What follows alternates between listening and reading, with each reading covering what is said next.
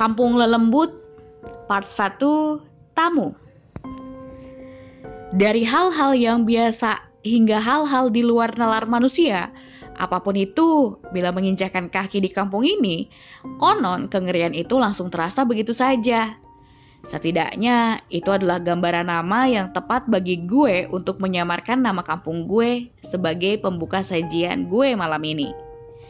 Kampung Randu Kulon adalah nama sebuah kampung yang kini menjadi salah satu kampung paling padat penduduk setelah melewati tahun 2000-an. Namun, dahulu sebelum masa pendatang perdatangan dan menghuni lahan di kampung ini, kampung ini pernah menyimpan beribu cerita misteri Dikarenakan bila gue menunjukkan nama sebenarnya dari kampung gue, takutnya akan membuat gue sendiri sebagai si pencerita kesulitan atau malah bisa terkena masalah karena menyangkut privasi gue dan warganya.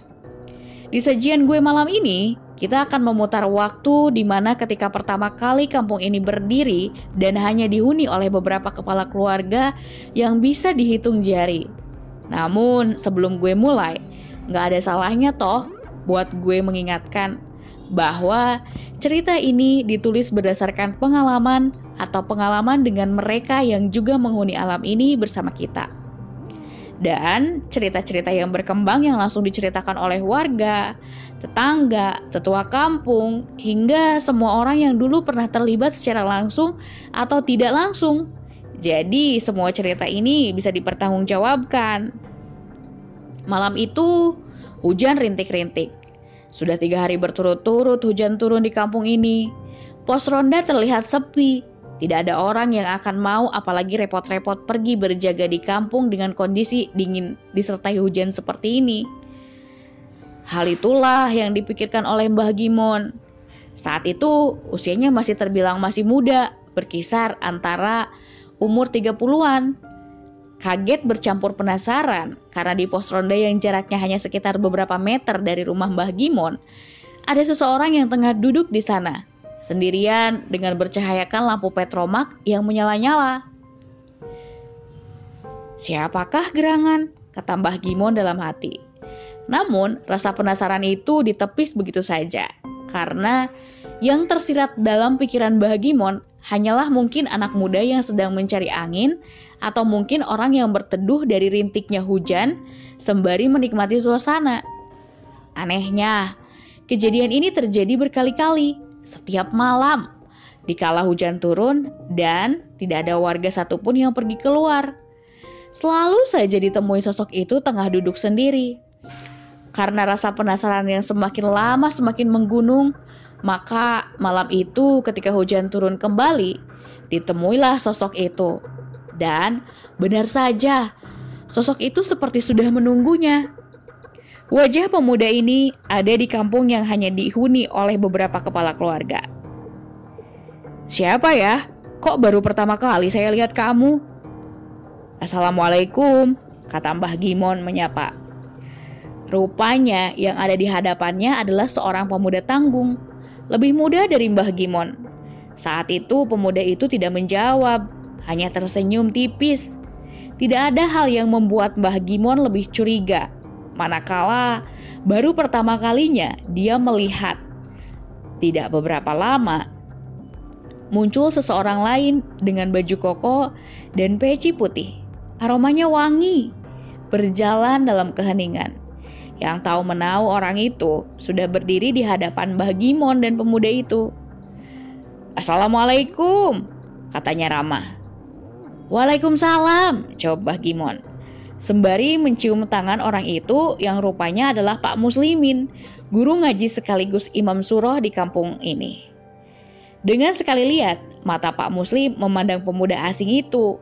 Lama ia melihatnya, lalu ikut duduk bergabung bersama. Pemuda itu lagi-lagi tidak menjawab, hanya duduk dan melihat Mbah Gimon sembari tersenyum tanpa arti. Hal itu membuat Mbah Gimon tidak nyaman. Dinginnya malam sudah mulai menusuk ke tulang. Sembari menunggu jawaban, Mbah Gimon merasa semakin curiga dengan pemuda ini. Ada apa, Tanah? Kok kamu ada di sini? Untuk pertama kalinya pemuda itu menjawab. Suaranya kecil dan tampak sopan. Saya baru saja diusir oleh Maharatu. Jadi belum punya tempat. Mbah Gimon tampak tertegun atas apa yang diucapkan oleh pemuda itu. Yang terdengar asing di telinganya. Apa maksudnya? Maharatu dan siapa yang mengusir pemuda ini? Namun, Mbah Gimon memilih mendengarkan. Oh, begitu toh, kata Pak Muslim. Sudah, begini saja. Bagaimana kalau kamu tak kasih tempat tinggal, biar kamu tidak mengganggu warga sini, kata Pak Muslim. Mbah Gimon tambah bingung dengan ucapan Pak Muslim. Sebenarnya apa yang sedang dibicarakan oleh Pak Muslim dan pemuda asing ini? Kenapa membahas sapi dan lain sebagainya? Mbah Gimon masih terlihat bingung. Baik, Pak. Bila ada, saya mau. Ada? Ada? Kata Pak Muslim. Nama tempat tinggalnya yang tak tawarkan itu adalah namanya sapi. Aduh pak, pak, ini loh tak bawakan payung. Saya khawatir bapak belum juga pulang dari tadi. Dan tiba-tiba pemuda itu berdiri lalu berujar dengan senyuman di wajahnya. Oh, ini toh namanya sapi. Rupanya tidak beberapa lama terdengar suara langkah kaki mendekat. Mbah Gimon serta Pak Muslim, juga pemuda itu, memandang ke mana suara itu terdengar. Rupanya, istrinya Pak Muslim yang baru saja datang. Pemuda asing itu tiba-tiba lenyap begitu saja, menghilang. Mbah Gimon tampak kaget setengah mati. Baru pertama dia bisa melihat ada manusia bisa menghilang dari hadapannya. Berbeda dengan Mbah Gimon, Pak Muslim terlihat panik. Asu, Benar-benar ya setan satu ini, katanya sembari mendekati istrinya yang tiba-tiba berdiri dengan mata kosong. Ada apa toh pak? Kata Mbah Gimon. Wajahnya masih bingung bercampur ngeri bila menyaksikan hal di luar nalar seperti itu.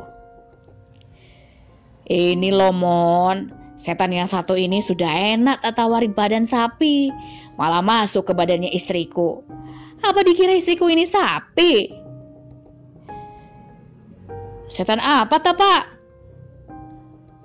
Loh, jadi dari tadi kamu tidak tahu anak lelaki yang menemani kamu dari tadi di sini? Mbah Kimon menggelengkan kepalanya. Itu tadi yang menemani kamu bukan manusia. Itu pocong dari pabrik gula yang ada di sana. Kaget, Mbah Gimon tampak pucat Pak Muslim pun pergi dengan membawa istrinya pulang. Entah apa yang akan dilakukan Pak Muslim untuk mengeluarkan pocong itu dari tubuh istrinya. Karena setelah itu berlari pulang dan mencoba melupakan apa yang baru saja terjadi. Ini adalah sekelumit cerita yang gue dengar dari Mbah Gimon dulu. Setiap kali beliau bercerita ini, gue nggak berhenti tertawa karena bagaimanapun ini masih menjadi cerita yang menggelikan. Namun bila gue berpikir kembali, bagaimana bila gue yang dihadapkan dengan pocong secara langsung? Apakah gue masih bisa tertawa? Entahlah, untungnya sampai saat ini gue belum pernah melihat pocong ya yang berasal dari pabrik gula itu.